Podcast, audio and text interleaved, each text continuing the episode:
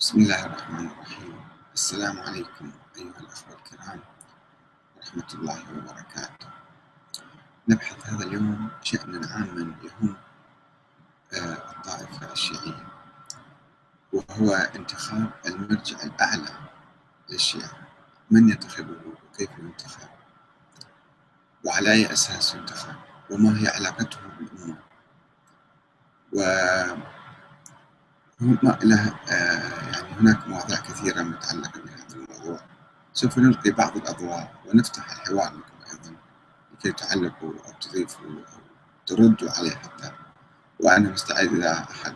رد علي أن أنشر رده وأقرأه عليه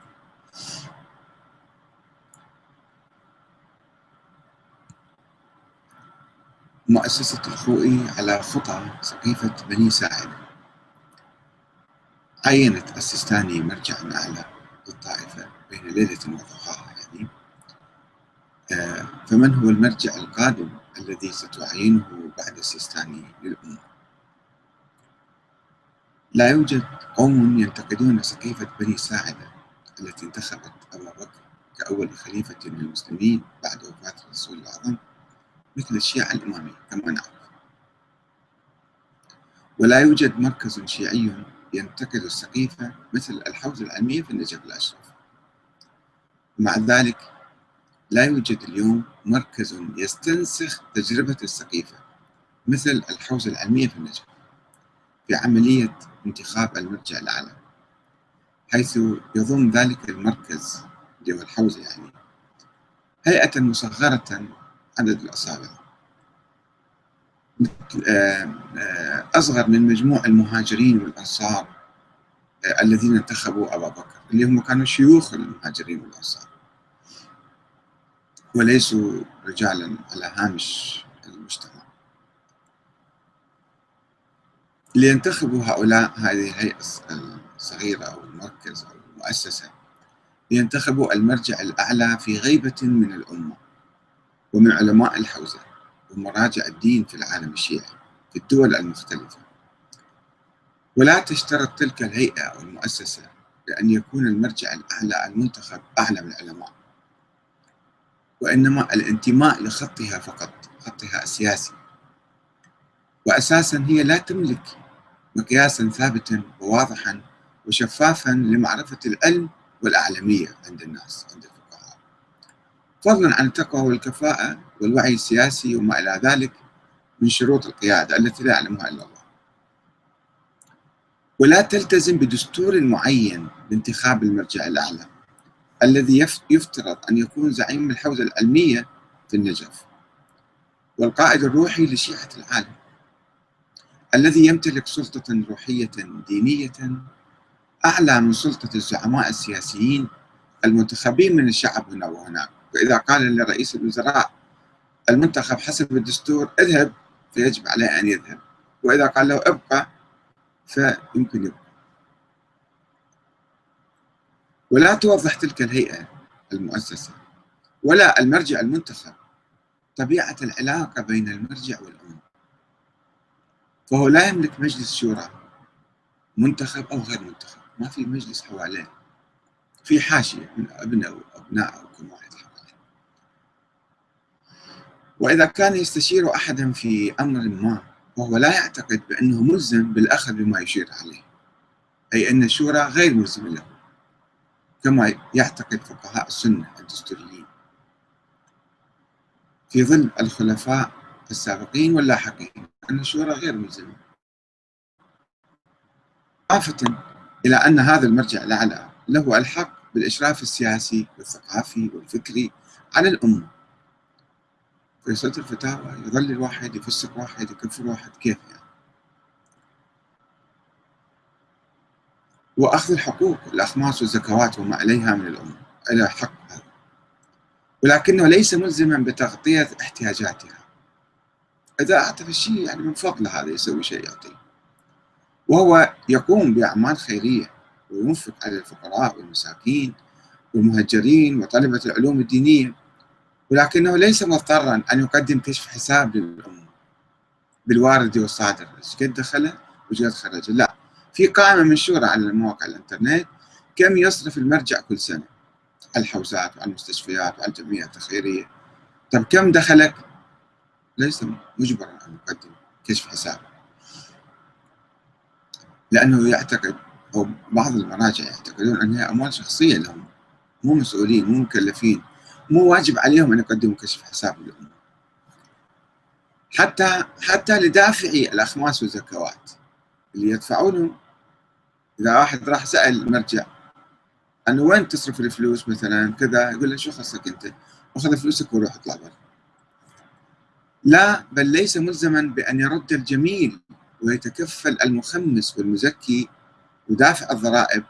يعني عند فقره وعوزه وتهجيره. وأنا أعرف ناس كانوا يدفعون آلاف الفلوس لسيد أخوي سابقا. وعندما هجروا لم يسأل عنهم أحد. كان يدفع فلوس هو. ما مسجل بدفتر أنه هذا مثلا يدفع شخص. وإذا اعتاز شيء مثلا نروح نعطيه نساعده. حتى اللي اللي يدفعون لهم ما, ما يعني يتكفلوا به هذا النظام. هذا النظام مرجعي. هكذا.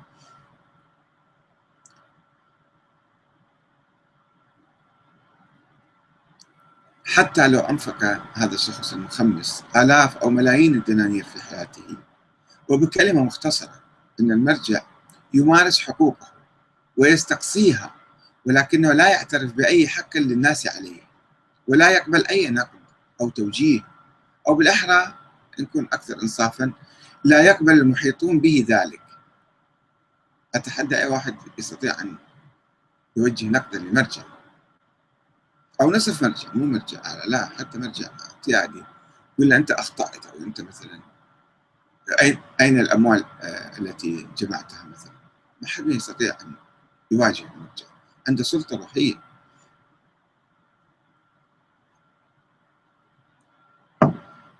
أن المرجع الأعلى المنتخب المنتخب من سقيفة بني ساعدة أو الهيئة السرية المصغرة.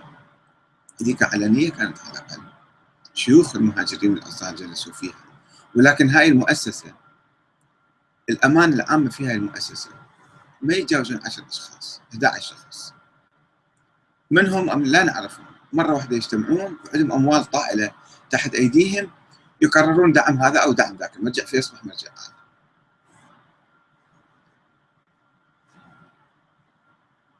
أن المرجع الأعلى المنتخب من سقيفة بني ساعد أو الهيئة السرية المصغرة أمانة وقف الخوئي أو مؤسسة الخوئي في العالم والتي تملك أموالا لا يعلم كميتها ومكانها إلا الله. هذا المرجع يطالب الأمة بمبايعته بيعة طاعة كما يقولون بيعة اختيار وبيعة طاعة عندما يختاروهم هذول الجماعة سقيفة بني ساعدة فعلى الأمة كلها أن تبايع بعدين بيعة طاعة لا بيعة اختيار. فهو ينزل عليهم من السماء ويفرض عليهم من الحاشية التي تحيط به وعلاقته بالأمة من طرف واحد لا من طرفين. ما في تبادل ما في أخذ وعطاء مع المرجع. علاقة قيادة وزعامة وتوجيه من فوق وربما يستمع إلى بعض المستشارين ولكن لا يوجد من يمثل الأمة في الحوار معه. يمثل مثلا المدن المختلفة البلاد المختلفة الحوزات المختلفة. ما في شيء اسمه مجلس شورى أو مجلس مثلا أهل الحل والعقد اللي يتحاور معاه ويقول له أنت مثلا سياستك هذه خطأ أو موقفك هذا خطأ أو يجب أن تتخذ موقف كذا وكذا. لا هو كيفه مثل ما يعجبه يتصرف. وهو مثل الزعيم مثل الإمام مثل الخليفة يعني. وعنده صلاحيات ربما أكثر من الخلفاء العباسيين.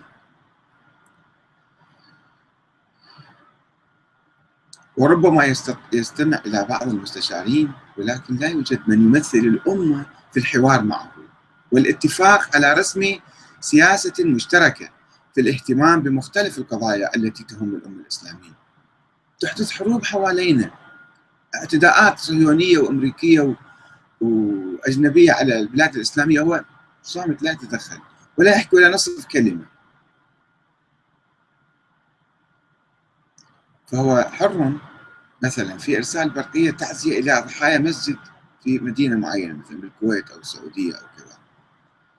في إرسال برقية تعزية إلى ضحايا مسجد تعرض لعمل إرهابي هنا وهناك. جيد هذا. ولكن وهو حر أيضا في عدم التدخل أو إبداء الرأي في حوادث أخرى تقع. أو في اعتداءات أجنبية استعمارية وصهيونية تحدث في بلاد معينة. صامت ما يتكلم. وهو حر مثلا في التدخل في حملة انتخابات في بلد معين. يألف قائمة ويقول ادعموها ويصدر فتاوى من تحت الطاولة يعني مش علنا. وإعداد قائمة بالمرشحين ودعمها بكل ما يمتلك من قوة. حر هو. وهو حر أيضا في الانسحاب السياسي وإغلاق بابه متى ما يشاء. سكر على المسؤولين على الناس على كذا ما يستقبل أي أحد بعد. وعدم إصدار أي موقف في قضايا سياسية خطيرة كاحتلال بلد إسلامي معين. ولا يحق لأي أحد أن يسائله أو يحاسبه أو ينتقده أو يطالب باستقالته أو تغييره.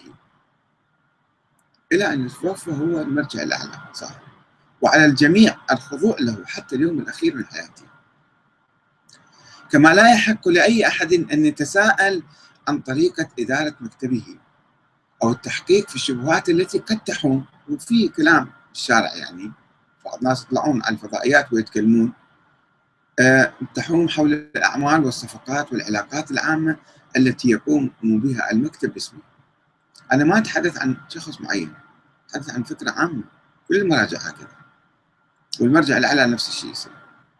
إن عملية انتخاب المرجع الأعلى للشيعة في العالم هي أقرب إلى عملية انتخاب زعيم روحي للشيعة.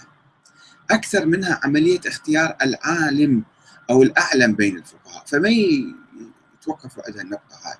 أنه ما هو علمه وكيف هو أعلم ومن هو أعلم منه؟ ما يبحثون المسألة هذه. بس صار زعيم. ما ي... ما, يس... ما يسألون عن العلم والأعلمية لتغطية الجوانب الفقهية. فهو لا يقدم ولا يؤخر كثيرا في المسائل الفقهية. وتكاد رسالته العملية لا تختلف عن الرسائل السابقة سواء بالأحوط الوجوبي أو الأحوط الاستحبابي أو الأحوط كذا أو ما في شيء فرق يعني كبير. وفي الواقع ليس مهما أن يكون مجتهدا متعمقا ويعرف أدلة الأحكام والفتاوى التي يصدرها بدقة. يعني ما ندري هو مجتهد أو غير مجتهد ما نعرف. مقلد أو هو مجتهد بس اسمه مجتهد.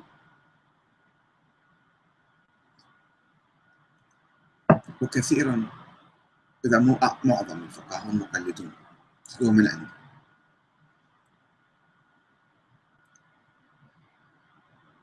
وفي الواقع ليس مهما أن يكون مجتهدا متعمقا يعرف أدلة الأحكام والفتاوى التي يصدرها بدقة بل قد يكون في الحقيقة مقلدا في كثير من المسائل الاعتقادية والأصولية والفقهية ويفتي حسب المشهور مثل الرسالة السابقة. ولذلك فهو غير مستعد للحوار أو النقاش أو الرد على الأسئلة التي تبحث عن دليل. وأنا سألت شخصيا سألت عدد من المراجع عن فتاوى معينة. ما هو دليلك على الفتوى تقول صلاة الجمعة آه، ليست واجبة. أعطيني الدليل. القرآن يقول واجبة. أنت ليش تقول مو واجبة؟ ما يردون. ما يجاوبون ولا يسمح لك أن تناقشه. ومع ذلك فهو على استعداد لإصدار بيانات أو فتاوى يسميها بتفسيق هذا العالم أو تقليل ذاك المفكر أو محاربة هذا الفقيه المجدد. دون أن يبدي أو يبين دوافعه أو مبرره أو الأسس التي أصدر على ضوئها تلك الفتوى. لما قلت سيدنا حسين فضل الله ضال المضل على أي أساس؟ أي أساس قرآني أو حديث نبوي؟ يعني هو شنو يقول الله ما موجود حتى صار ضال؟ ولا النبي محمد ليس نبيا؟ كيف تجرأت على هذه الفتوى؟ وما هو دليلك؟ لا تسألون عن الدليل. أنا أصدرت هذه الفتوى وخلاص. شايفين شلون دكتاتورية دينية عندنا؟ ولا شك أن المرجع الأعلى ومن خلال موقعه القيادي السياسي المرجعي الأعلى يعني هو باعتبار مرجع أعلى يقوم أحيانا بخطوات مهمة ويتخذ قرارات تاريخية. هذا ما ينكر. لخدمة الأمة والدفاع عنها كما اتخذ الخليفة الأول أبو بكر قرار الدفاع عن الإسلام في حروب الردة أو الفتوح الإسلامية مثلا. يعني أبو بكر ما كان أعماله سلبية يعني كلها يعني. رغم كل الانتقادات اللي توجهوها عليه.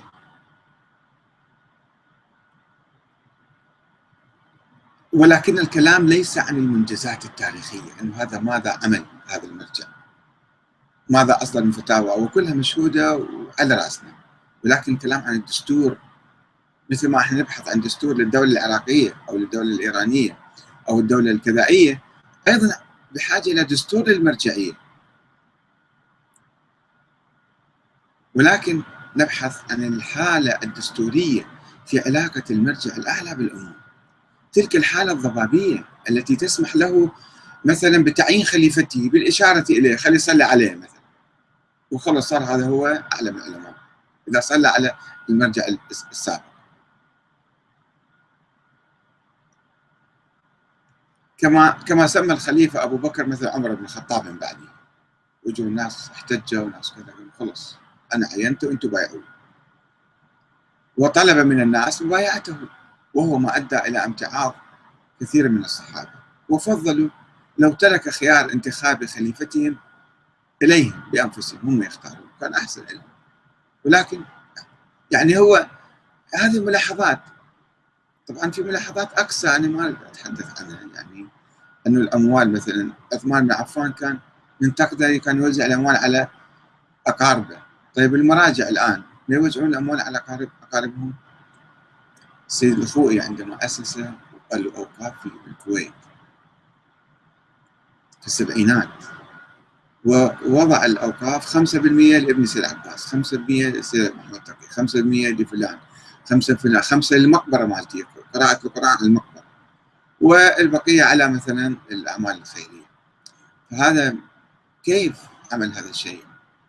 راح يسألوا المحامي آه، جواد الأربش اللي رفض أصلا تسجيل هذا وقف الخوئي قال هذا من خلاف القانون. ما أدري حي ميت هذا المحامي الكويتي الشيعي. رفض تسجيل من خلاف القانون. كيف أنه أموال عامة تسجل آه، الريع مالها. اشتروا ثلاث بنايات في منطقة السالمية سنة 77 1977 في منطقة السالمية وسجلوها باسم أوقاف شخصية أو أوقاف عائلية.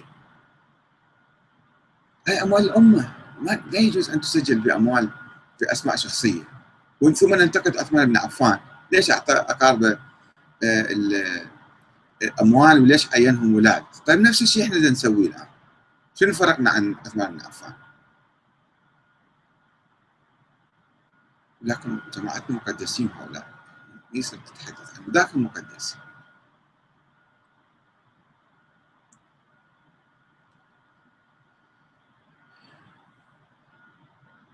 أن استنساخ تجربة السقيفة في اختيار المرجع الشيعي الأعلى يستدعي أو تستدعي آه، إعادة النظر في الموقف السلبي التقليدي الموروث من سقيفة بني ساعدة ليش إحنا بعد ننتقد السقيفة ما إحنا ماشيين نفس الطريق. واحترام عملية انتخاب أبي بكر. والإيمان بعملية الشورى على الأقل أنه تشاوروا وانتخبوا واحد. حتى لو كانت ناقصة وفلتة. ولكنها شورى مبدأ الشورى إحنا الآن ملتزمين به. وعموما إحنا الآن الشيعة ملتزمين بالانتخابات الديمقراطية والجمهورية الإسلامية ولاية الفقيه كلها على أساس الانتخابات كلها على أساس الشورى. فلماذا ننتقد تجربة الشورى في سقيفة بني ساعد؟ خطوة إيجاب ما في حل آخر أفضل من هذا. وما كان يوجد شيء ثاني غير هذا الشيء. في ف... يعني في فجأة توفي النبي وما في دستور عندهم المسلمين فجلسوا وانتخبوا أحدهم خليفة. فلماذا ننتقد؟ المهم الأشياء الأخرى السلبية اللي نقدر نتجاوزها وما نتجاوزها لها.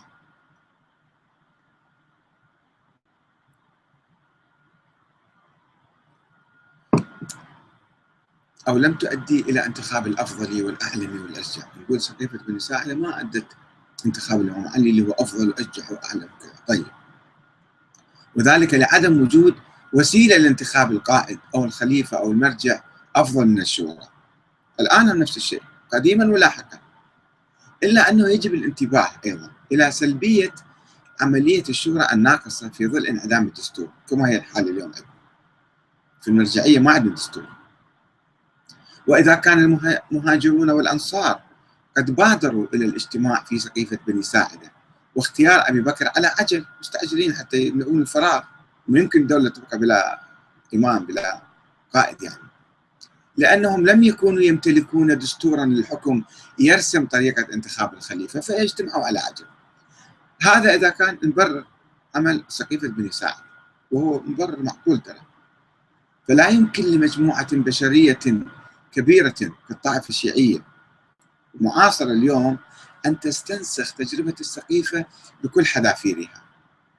ولا سيما جوانبها السلبية أنه عملية سرية. وأربعة خمسة يقعدون ينتخبون المرجع الأعلى. وإنما ينبغي على تلك المجموعة البشرية الطائفة الشيعية اليوم اللي تنتخب زعيم إلها أن تطور عليها أن تطور نظاما دستوريا متقدما في عملية انتخاب المرجع الأعلى.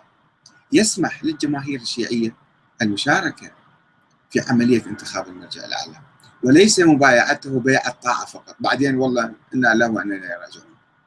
فضلا عن مشاركة المراجع والفقهاء وقادة الرأي والأحزاب والحركات الإسلامية ورؤساء العشائر والمثقفين والفضلاء من طلبة العلوم الدينية ومدرسي الحوزات في كل مكان. كل هؤلاء يجب أن يشاركوا في عملية انتخاب المرجع الأعلى بصورة سليمة. إذ لا يعقل أن يحصر الحق في اختيار المرجع الأعلى بهيئة مصغرة لا يتجاوز عددها عدد الأصابع. وهم أمناء الوقف الأخوئي في العالم.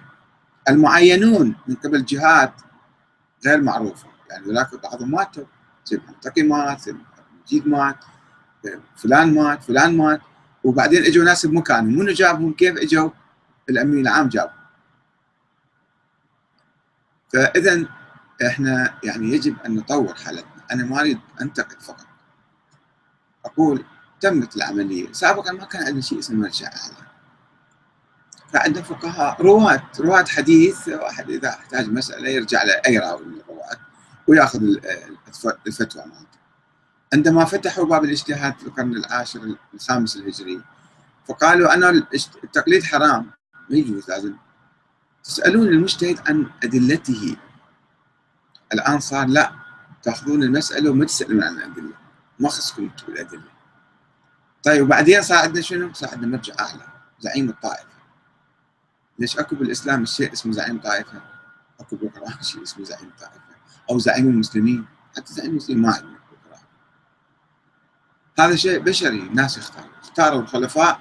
هذا خلافة قومية خلافة قبلية عربية. ما هي خلافة دينية. ما شيء بالقرآن اسمه وصي على الناس دينيا أو سياسيا. إنما كل مجموعة بشرية كل بلد ينتخبون واحد رئيس لهم كما كانوا معتادين. حتى الملوك اللي كانوا في زمن النبي. النبي كتب لهم رسائل أسلم تسلم ويبقى لك ملكك. ما كان عنده منازع على الملك معهم يعني الملوك يبقون إذا حسب الأنظمة السائده وحسب كل نظام في كل وقت بالعالم. الآن مسوين زعيم الطائفه الشيعية وهو يدخل ناس مثل البابا مثل الكنيسة. يدخل ناس بالطائفة ويطلعهم من الدين. ما له حق يسوي شيء هذا. هاي دكتاتوريه دينية. أبشع من الدكتاتوريه السياسية. وإلها مخاطر كبيرة جدا أخطر من الدكتاتوريات الملكية الموجودة المستبدة. فاذا نحن بحاجة إلى آه، فعلا وقفة.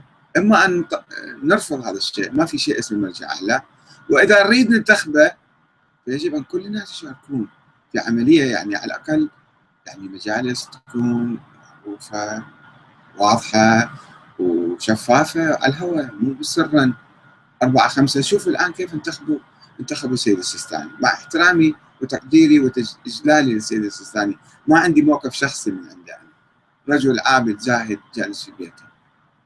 وقدم خدمات كبيرة للشعب العراقي. في إقرار الدستور وفي التصدي لداعش هذا كله صحيح. بس ماذا عن المستقبل؟ ماذا عن مراجع القادمين؟ إذا أجانا واحد مو مثل السيستاني. طلع لنا بيد لنا نصيب. إيش بدرينا إحنا ما مشاركين في عملية انتخاب هذا القائد المرجع. طلع لنا واحد مثل وحيد الخراساني شو نسوي بعد؟ نقوم نلطم على رأسنا. مو نقوم نلطم على رأسنا نطبر بعد مو بس نلطم على رأسنا. لأنه يجي يخلق لنا فتن. خلق لنا فتن من جو من جو الأرض كما يقول من جو القاع مرة واحدة يطلع لك في التصريح وينسف لك كل السياسات وينسف لك كل العلاقات العامة وكل الجهود المشتركة وكل المؤتمرات الوحدوية يطيرها بنفخة واحدة. كما فعل مؤخرا تصريحاته المجنونة. فاقدة للعقل يعني. طيب الآن خلينا نلقي في النظرة على مؤسسة الخوئي. شنو هاي مؤسسة الخوئي وما هو دورها في انتخاب المرجع كيف يعني تتدخل؟ وشنو عندها من أموال؟ أولا هناك وقف في الكويت السيد الخوئي أوقفه. إيه، يعني حاول يعني كما قلت لكم اشترى ثلاث بنايات في منطقة السالمية في سنة 77 ثم حاول أن يسجلها والمحامي جواد الأربش وبعض الناس يعني آه، زعماء الشيعة في الكويت قالوا هذا مو معقول هذا وقف يعني شخصي صار. وهذا خلاف الشرع وخلاف القانون. وبالتالي بعد ذلك سجلوه سنة 79 سجلوا الوقف وبعد بعشر سنوات 89 آه، يمكن أصلحوا الوقف غيروا به شوية بس اقرا لكم التواريخ ثم أسسوا مؤسسة الخوئي في لندن. مؤسسة الإمام الخوئي في لندن. لها فروع في مونتريال في كندا وفي نيويورك وفي الهند. وربما بعض المناطق الأخرى ولها أمناء ولها أعمال خيرية تقوم بها وأشياء يعني تبليغية ومجالس وقرايات وتعزية وكذا وعلاقات سياسية أيضا زين هذه المؤسسة لها أمناء الامناء يجتمعون وعندهم فلوس طبعا فلوس مؤسسه الخوئي وين تروح؟ وقف الخوئي يعني بيد الامين العام اللي هو ابن المرجع هناك الوصايه والكذا على هم وصف وقف ذري. وقف ذري في الكويت. وقف ذري يعني واحد مليونير عنده فلوس يوقف على أولاده واعقاب اعقابه بس مو مرجع يوقف وقف ذري ما يصير. الفلوس مو مالته. إلا هو يعتقد أن الفلوس مالته. كما يقال انه أخوي كان يعتقد هاي الأموال اللي تجي هذه أموال هدايا له يعني. وهو حق الشخصي يتصرف فيها كما يشاء. كما كان يعتقد آه، عثمان بن عفان. عفان خليفه رسول الله. صحابي وماخذ بنته من رسول الله ومجاهد وأنفق أمواله. أيام الشدة مو رجل جاي من برا يعني من الصحراء. آه، طيب. مو منقصه يعني إذا قلنا فلان مثل فلان. لا مو عيب ولا منقص ولكن ذاك أخطأ والمراجع أيضا يخطئون. نقدر نقول المراجع يخطئون أو ما نقدر نقول لا حرام ممنوع. نقدر نقول المراجع وين يودون فلوسهم؟ أو ما نقدر نقول. ما نقترب خط أحمر. هذا مو يعني تشكيك بشخص معين ولا إهانة لشخص معين ولا محاولة يعني الإساءة لشخص معين. هذا وضع عام. الآن في ملايين إذا مو مليارات تدخل هالمرجعيات. وبلا حساب ولا كتاب. لا نعرف كم دخل ولا كم خرج. وين تروح البقية؟ في مصاريف تطلع تنشر على المواقع الإنترنت. ولكن كم دخل وكم خرج؟ الفارق إيش قد؟ وينه وين راح؟ أموال عامة أموال مسلمين أموال الشيعة هذه. لابد من الاهتمام فيها والتفكير فيها ومحاسبة المسؤولين. ووضع نظام معين إما جمعيات إما قاضي يشرف عليها. مرجع خلي يعين قاضي. حتى لا يقولون راحت الأموال تحت الدولة. لا هو المرجع يعين قاضي مستقل في التحقيق في أموال المرجعيه وأموال مؤسسة الخوي وأموال أي مؤسسة أخرى. حتى لا تروح منها منها. طيب. وبعدين هذه المؤسسة يجتمعون الامناء العامين فيشوفون منو المرجع. لما توفى السيد الخوئي كان عدة مراجع موجودين. كان العراقي موجود. اللي تعين في إيران هو الولي الفقيه إذا تذكرون بعد وفاة الامام الخميني وكان البيقاني موجود وربما كان مراجع حتى الغروي وحتى ال ال يعني بعض العلماء الموجودين بالنجف كانوا كبار. آه لماذا؟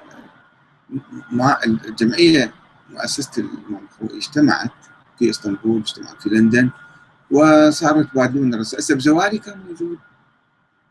وأكيد أعلى من السيستاني ف ما صار يعني صار تفاوض انه إحنا مثلا نبايعك أو نعطيك الفلوس اللي عندنا هو حسب الوصية حسب النظام مؤسسه الخوئي انه تروح للمرجع الأعلى يعني. بس من يختار المرجع الأعلى؟ هي نفسها المؤسسة هذه. فتفاوض أنه أعطينا وكالة بعدين. أعطينا مثلا إشراف أعطينا كذا خلينا بنفس الوضع إحنا نبايعك. ما تعطينا ما نعطيك. فيصير تداول. يصير صار هذا الشيء صار فعلا صار تداول. بعدين أنه ورا سنة سنتين مثلا اعطوها للسيد. توفى السيد يعني وتوفى السبزواري وتوفى فلان فاعطوها لفلان. وهذا قام يابا أنتم أبقوا على كما أنتم عليه. وعين السيد عين الشيخ محمد مهدي شمس الدين مشرفا وما قدر يسوي شيء طبعا.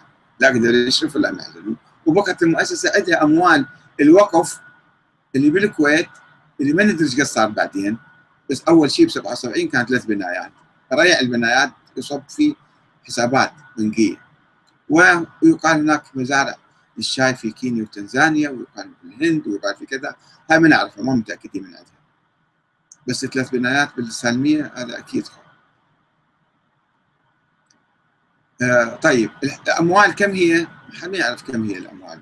أموال الوقف ما ينشرون يعني. حتى حتى الوقفية مالت الكويت مو منشورة. أنا بحثت عنها كثير بالإنترنت. حاولت أشوف آه، يعني يعني بتفاصيلها. أنا أعرف بعض التفاصيل.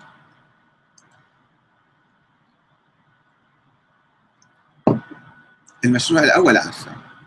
قبل أن يسجلوا اللي رفضوه رفضوه المحامي الاربش رفضه أنه 5% سيد عباس 5% فلان 5% فلان 5% فلان و5 لقراءة القرآن على المقبرة مالته شو يسوي بالقرآن؟ شو يسوي بقراءة القرآن؟ 5% من تصور كم ألف كم كذا يصير ما أدري إيش قد يصير بالسنة 5% طيب وبعدين الأكبر في الأكبر من أولادي هو يتولى هذا ليش الأكبر في الأكبر من أولادي؟ وقف ذري هو مو وقف ذري يعني ما يجوز يكون وقف ذري شرعا طيب ما ما نعرف بالتفصيل ما ينشرون هذا الشيء؟ لا في مجلة النور يشرون حسب علمي أنا ما أعرف. ولا في آه، وسائل الإعلام. بينما في كل جمعية خيرية يجب عليها أن تنشر كل الوارد والصادر والنظام الداخلي معنا وكذا حتى الناس يعرفون. آه، حتى تجمع الأموال تتكدس فتصير قوة. قوة رأسمالية كبيرة تتدخل في الانتخابات المرجعية. إذا أعطوا واحد مرجع لو أنت صرت مرجع أعلى إحنا اختاريناك. شفناك أنت فعلا أعلم أنت أكبر واحد وخذ وزع رواتب على الحوزة. وزع رواتب ويجون الناس بعدين الوكلاء. يشوفون هذا المرجع عنده فلوس وكل وكلاء مو ملائكة. بشر. 20% و30% من الوكالة ياخذها.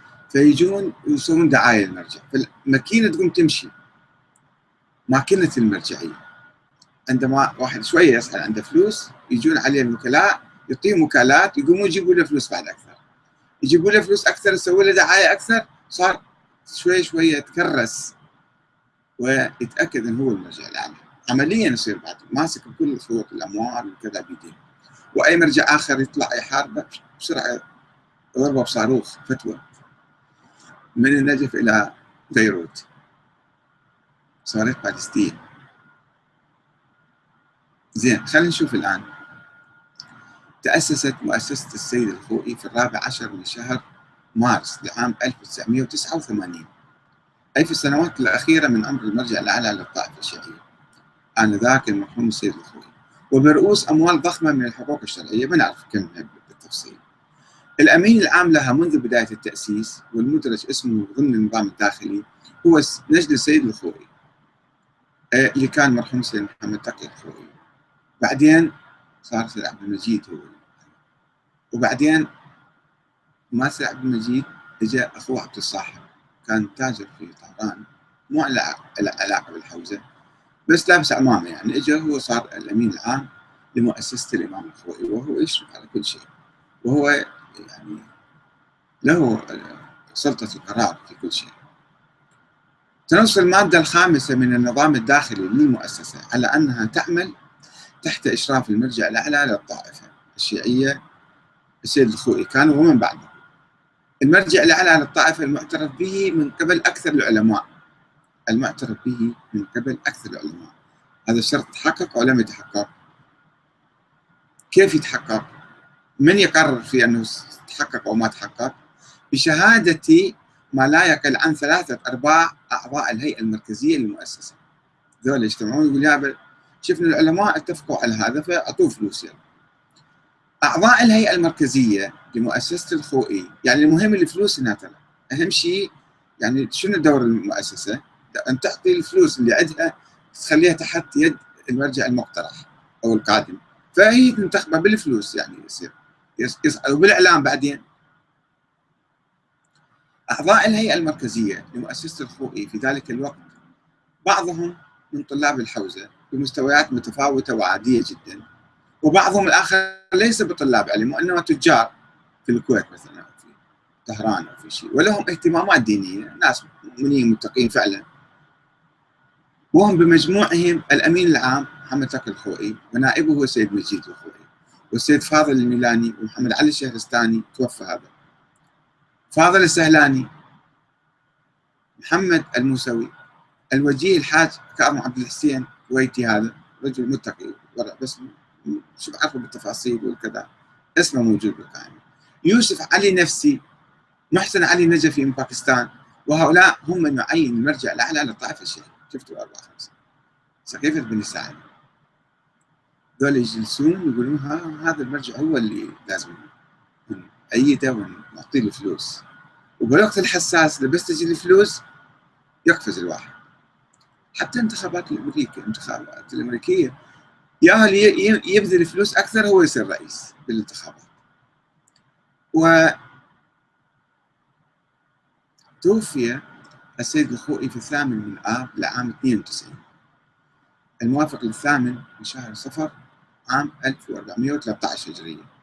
بعد ثمانية أيام من وفاة آه، السيد الخوئي أصدر السيد علي السيستاني وكالة ثمانية أيام بعد أعطاه وكالة إلى السيد محمد تقي الخوئي يخوله من خلالها استلام الحقوق الشرعية باسمه وصرف نصفها على مؤسسة السيد الخوئي الخيرية صرف نصفها على مؤسسة السيد الخوئي الخيرية يعني إذا كانت أنا مخطئ أرجو أن واحد يصلح لي أنا ما أدعي بمعلوماتي هذه الآن دقيقة إذا أنا كنت مخطئ الواحد يبين لي ويخوله أيضا في تخويل رفاقه في المؤسسة بهذا التخويل. أنت باعتبارك الأمين العام فأنت أيضا. علما أن السيد السيستاني لم يعترف به مرجعا أعلى للطائفة لحتى تلك اللحظة ثمان أيام بعد ما كان شيء صاير. بعد وفاة الخوئي مع وجود مراجع أكبر منه سنا وعلما حتى. كالبيغاني والعراقي في مدينة قم. ومع ذلك الوضع الأمني الخطير في العراق والنجف. بقي أمر المرجعية العليا مذبذبا. فترة ناهزة السنة تقريبا. وحصلت السبزواري ما قلنا. البرقاني والعراقي والسبزواري كان موجود بعد. وحصلت مساعي كثيرة في سبيل مراجعة بعضهم دون نتيجة تذكر. صار مراسلات ومراجعات وهكذا حتى اجتمعت آراء علية القوم على زعامة المرجع. محمد رزاق البيقاني الساكن في مدينة قم كان هو تقريبا الأبرز من المراجع على أن يكون مرجعا أعلى للطائفة يعني بقية المراجع وبقية الهيئات والحوزات. وهو خلاف رغبة مؤسسة السيد الخوئي حتما. والتي سعت جاهدة للحيلولة دون ذلك من خلال أموالها وأقلامها وأعلامها وغير ذلك أيضا. كما يقول الشيخ ميثاق الأسرة آه بعد رحيل الخوئي عقدت الهيئة المركزية للمؤسسة اجتماعا في مدينة إسطنبول التركية لمناقشة متطلبات هذه المادة الخامسة وغيرها من النظام الأساسي أنه لازم ينتخب مرجع جديد. ولم يستقر الرأي آنذاك على من يمكنه وصفه من يمكن وصفه بالمرجع الأعلى. باعتراف أكثرية العلماء صار يعني ما في وضوح. إذ تعددت الآراء بين أعضاء الهيئة وارتؤي التريث حتى تتضح الأمور بعد أن تهدأ العاصفة التي ألمت بالطائفة بعد وفاة المرجع الأعلى السابق. وهكذا عقدت الهيئة اجتماعها الاعتيادي التاسع في لندن حيث بعد ذلك يعني حيث خلصت إلى الشهادة باعتراف أكثرية العلماء لمرجعية آه، السيد الكلبيغاني بعد رحيل الإمام الخوي. وتطبيقا يعني شافوا فعلا الكلبيغاني هو أكثر العلماء يعني متفقين عليه. وهكذا عقدت آه، وتطبيقا لمواد القانون الأساسي وجد الأخوة أعضاء الهيئة المركزية لزاما عليهم التقدم لآية الله الكلبيغاني بدعوة لطلب تأييد ومباركة سماحته للجمعية للاستمرار في المشاريع والخدمات القائمة. هي مو بس هو يبارك لهم هم ما يباركوا له يباركوا له بالفلوس يعني. أه تحت آه، إشرافه المبارك ورعايته الأبوية. وصرح مصدر المسؤول في الهيئة لمجلة النور أن الخطوة هذه أملتها متطلبات النظام الأساسي للمؤسسة والمصلحة العليا لأبناء الطائفة. كما ينقل فيه عن مجلة النور صادرة عن المؤسسة الخوئي العدد 27 آب لعام 1993 في السادس والعشرين من محرم لعام 1414 الموافق السادس عشر من شهر تموز لعام 93 وبعد ما يقرب من سنة من وفاة السيد الخوئي رضخت الهيئة المركزية العليا لمؤسسة الخوئي برئاسة محمد تقي الخوئي للواقع الحوزوي المفروض. أنه كلبيغاني صاحب. فأرسلت رسالة إلى المرجع الكلبيغاني تطلب منه إضفاء شرعية على عمل المؤسسة والمباركة فيها. والإبقاء على الوضع المالي والإداري للمؤسسة كما هو النظام الداخلي المشار إليه في الوقفية. وعندما نراجع أعداد مجلة النور لا يوجد أثر لرسالة جوابية من المرجع الكلبيغاني تؤكد موافقته على ذلك. وربما لم يوافق الكلبيغاني على الشروط التي وضعوها. ويقال أن رأي المؤسسة استقر بعد وفاة الخوئي على دعم مرجعية السيد السبزواري. إلا أن السبزواري رفض إعطاء توكيل وتخويل القائمين على المؤسسة اللي هم بالوراثة جايين بالتصرف بأموال الحقوق الشرعية. وبعدها تحولت المؤسسة لدعم مرجعية السيد السيستاني. والطعن بأي مرجعية منافسة لها؟ بعدما وافق طبعا ورث من تيم هو وافق من وفاة الخوئي على توكيل القائمين باستلام التصرف بالحقوق الشرعية. حقوق شرعية جديدة تجي هي المؤسسة تستلمها. مو فقط الأوقاف اللي بالكويت. استمرت جهود مؤسسة الخوئي الإعلامية للتبشير بمرجعية السيد السيستاني وذلك من خلال قنوات الإذاعة الدولية هيئة الإذاعة البريطانية صوت أمريكا مونتي كارلو ومن خلال الصحف والمجلات وأبرزها مجلة النور الصادرة من مؤسستهم في لندن. في سياق هذا العمل الدؤوب والمتواصل في تثبيت مرجعية السيد السيستاني نشر في العدد 19 من مجلة النور اللندنية الصادرة عن مؤسسة الخوئي. دراسة حول السيرة الذاتية للسيد السيستاني. تضمنت التركيز على أعلميته والدعوة لتقليده وأنه أحد اثنين نال إجازة اجتهاد خطية من المرحوم السيد الخوئي ماكو غير من دول الاثنين.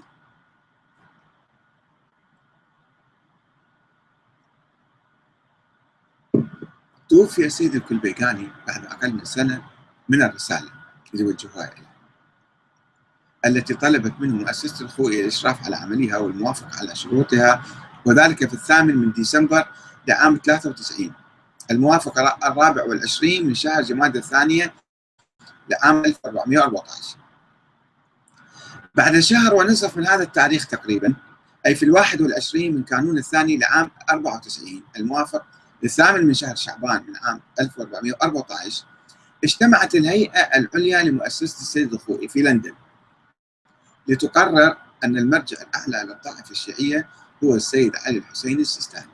بشهادة جميع الأعضاء جميع أعضاء سقيفة بني سعد وترسل له رسالة رسالة طلب للموافقة على الإشراف والشرعية. وكان أول هم بعث لهم رسالة. في الخامس من نيسان عام 94 الموافق للثالث والعشرين من شهر شوال عام 1414 وافق السيد السيستاني آه، على طلب اللجنة العليا لمؤسسة الخوئي وشروطها وأناب عنه لمتابعة ذلك الشيخ رئيس المجلس الإسلامي الشيعي الأعلى في لبنان اللي هو الشيخ محمد المهدي شمس الدين. لاحظت كيف؟ يعني الرسالة الأولى اللي بعثوها وقرروا فيها آه، في شهر شعبان في شهر شوال اجى الجواب. شهرين فرق في ليلة الجمعة الثاني والعشرين من شهر تموز لعام 94 قتل السيد محمد الخوئي في حادث سيارة مفتعل من المخابرات العراقية في طريق كربلاء والنجف.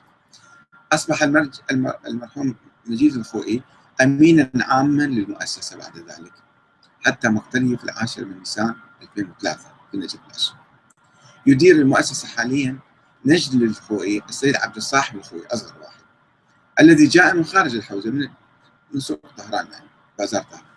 لمؤسسة الخوئي فروع أخرى في الهند ونيويورك ومونتريال. مؤسسة الخوئي تلعب دورا كبيرا في اختيار المرجع الذي يتمشى مع خطه السياسي المستقل بعيدا عن الجمهورية الإسلامية. أصلا أسست الجمعية أنا أعتقد حتى لا تهيمن إيران على المرجعية. وحتى تبقى مستقلة على حال النجف مستقلة. طبعا إيران متداخلة. مع النجف يعني مو بعيدة عن النجف ولا عن التخطيط للمرجعية القادمة. ولكن هذا كان يبدو هدف رئيسي في تلك الأيام. وذلك بتغطية ميزانية أي مرجع تختاره للإنفاق على الحوزة وطلبة العلوم الدينية. وبذلك يتأكد لدى عامة الطلبة والوكلاء بأنه المرجع الأعلى. ما ما حد ما يروح يسوي امتحان للمرجع والله أنت وين كتبك؟ وين علمك؟ شنو رأيك في المساله شنو أطروحاتك الجديدة؟ شنو اجتهاداتك؟ شنو مثلا كذا؟ ما حد يبحث المواضيع دي وما يسمى بأهل الخبرة. لا خبرة ولا محزنون ما ما في شيء اسمه خبرة. في اسمه دعاية. دعاية وإعلام وكذا ولوبيات سرية تشتغل. فيصبح هذا مرجع أعلى. صدقوني أنا. يعني المرجع اللي اللي يكتب لك في موقع ماله أن الشمس ردت مرتين أو 60 مرة. لعلي بن أبي طالب. وهذا مجتهد يسموه. المرجع اللي يفتي آه، صراحة ضد القرآن يسموه المرجع هذا. وتساله شنو دليلك؟ ما يعرف. هل بحثت؟ هل حققت؟ هل تأكدت؟ ما يعرف. المرجع اللي يقول لك والله الأئمة عندهم ولاية تكوينية. هم يديرون الكون. وهذا مرجع يسمونه مجتهد يسمونه هو هي الولايه التشريعية مو ثابتة للائمه كيف الولايه التكوينيه؟ إثبت لي أصلا أساس الإمام ثم قول لي عندهم ولاية تشريعية وعندهم ولاية تكوينية ويديرون الكون وهم صارين مساعدين لله تعالى. فمنين جايب العلم ومنين جايب العلم؟ ما حد تحكوا بالعلم.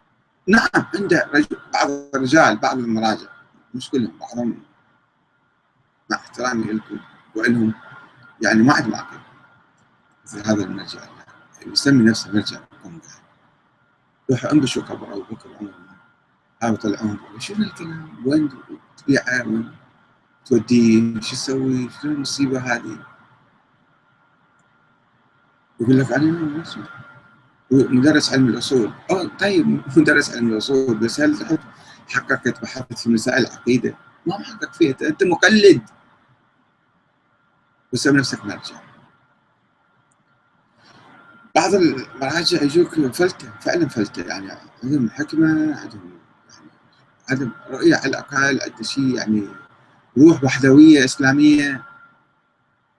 ما سمعنا من السيد الخوئي هكذا فتاوى مثل هذه مال الوحيد الخراسان بالعكس يقول يجمع العراقيين وإحنا أمة واحدة. وحتى في نصوص أو روايات عنه أنه الإمامة ليست يعني يعني بالنص أو بالصراحة أو بكذا أو أو أو يعني يتخل بالإيمان مثلا. فالمهم عندما المؤسسة اللي قاعد تجمع بيدها أموال طائلة جدا بالملايين تنفكها في أي لحظة حرجة تسوي دعاية وإعلام وتسوي دعم وفلوس وتكرس مرجعية أي واحد تنتخبه. فهذا هو دور سقيفة بني ساعد الجديد ذلك ما كان عندهم فلوس مساكين بس إن هذول عندهم فلوس. دون النظر أو التأكد من كفاءته العلمية أو أعلميته على غيره من الفقهاء المعاصرين يسموه امتحان ومناظرة وكذا. آه الأوقاف أوقاف السيد الخوئي مسجلة في المحكمة الكلية في دائرة التوثيق الجعفري في الكويت. آه ثلاثة على واحد تسعة سبعة سبعة. في 17 واحد 1977 سجلت الوقفية مالت الخوئي الوقفية الذرية وفيها أعمال خيرية أيضا. بس الإدارة الذرية والنسب الأرباح اللي تجي منها الأوقاف الجامدة. 5% لفلان 5% لفلان 5% لفلان. وبالذكور وإذا ذكور ماكو آه، من أولاد الإناث بس يكونون بالحوزة. في تفاصيل فيها يعني. وأنا إن شاء الله يعني إذا حصلت تفاصيله بدقة آه، يعني راح أنشرها إن شاء الله. آه، يكون متولي أوقاف سماحة الإمام في الكويت بعد سماحته. هو خوئي كان أول شيء متولي. إذا مات حسب الوقفية المدونة والمنصوص عليه من قبل الواقف هو الأمين العام لهذه المؤسسة دوما. وبصورة تلقائية. وعلى هذا الأساس كان السيد محمد تقي الخوئي هو الأمين العام الأول. تلاه السيد عبد المجيد الخوئي ويترأس حاليا المؤسسة الأمين العام السيد عبد الصاحب الخوئي فشوفوا هي ذرية. وإذا هذول بعد عمر طويل إن شاء الله السيد عبد الصاحب يروح. أولاده أولاد أولاده أولاد البنات أولاد كذا هم يصبحون مشرفين عليها وبالتالي بإيدهم كل مرجعية الشيعة. والمرجع الأعلى يصنع هنا. فهذه مجرد معلومات وآمل إذا كنت أنا مخطئ في أي معلومة أن تردوني. صححوا لي إياها وأنا كنت من ولكن أنا مو غرضي الكلام عن شخص معين لا عن السيد السيستاني ولا عن غيره. أنا أتحدث عن نظام عن دستور للمرجعية. لأنه الآن المرجعية صايرة عمليا. شئنا أم أبينا هي فوق المؤسسات السياسية. فوق رئاسة الجمهورية فوق رئاسة الوزراء فوق كذا. بعدها فتقوم ببعض الأعمال ولا تقوم ببعض الأعمال حسب مزاج الشخص. وما يمكن تبقى قيادة الشيعة إذا أردتم أن تكونوا قيادة الشيعة قيادة غير يعني دستورية وغير واضحة وقيادة مزاجية. ما يصير الشيء فلذلك أنا أطرح الموضوع طرح آه، يعني عام. مو مو ما أتحدث عن شخص معين. وعن دور اللوبيات المالية والمؤسسات المالية في عملية انتخاب أي مرجع ويبقى هذا 10 سنين 20 سنة 50 سنة الله أعلم المرجع كم يعيش. وهو جاينا بالباراشوت نازل مو منتخب من الشعب. إحنا نريد ما دام آمنا الآن بالشورى في حياتنا السياسية في إيران وفي العراق وفي لبنان وفي كل مكان نظام جمهوري إسلامي ديمقراطي. نريد المرجعيه تكون ديمقراطية أيضا. ديمقراطية معنى أن الشعب المؤمن الشيعي هو الذي يساهم في انتخاب المرجع. وأيضا على الأقل يصير تبادل. تبادل آراء في مجلس من أهل الحل والعقد والخبراء وأهل الخبرة والعلماء الآخرين. يعني يحاولون يتحاورون مع المرجع يحاولون يوجهوه أحيانا. مو تبقى آه، الإدارة كلها بيد ابن المرجع. هو إيش ما يفكر إيش ما يقرر يجيب يودي يجيب معلومات يأثر على المرجع وهو مسيطر على المرجع ويوجهه كما يشاء. ياهل يدخل على المرجع ياهل ما يدخل على المرجع كله بإيده. ما يصير هالشكل.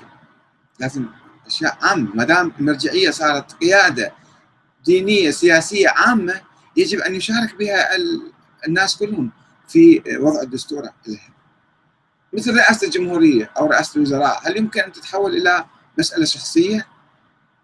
إلى مسألة واحد هو هو يعين مكتب و يعين ابنه مكتب رئيس مكتب ومدير مكتب ويتصرف في كل شيء ويعزله عن الناس كلهم. لا أحد يروح ولا أحد يجي ولا يتكلم ولا يمحزن ويقول لك هذا رئيس وزراء أو رئيس جمهورية أو ملك مثلا. ما يصير الشيء من هنا نحن نتحدث من أجل تطوير نظام الحوزة والنظام المرجعية الدينية.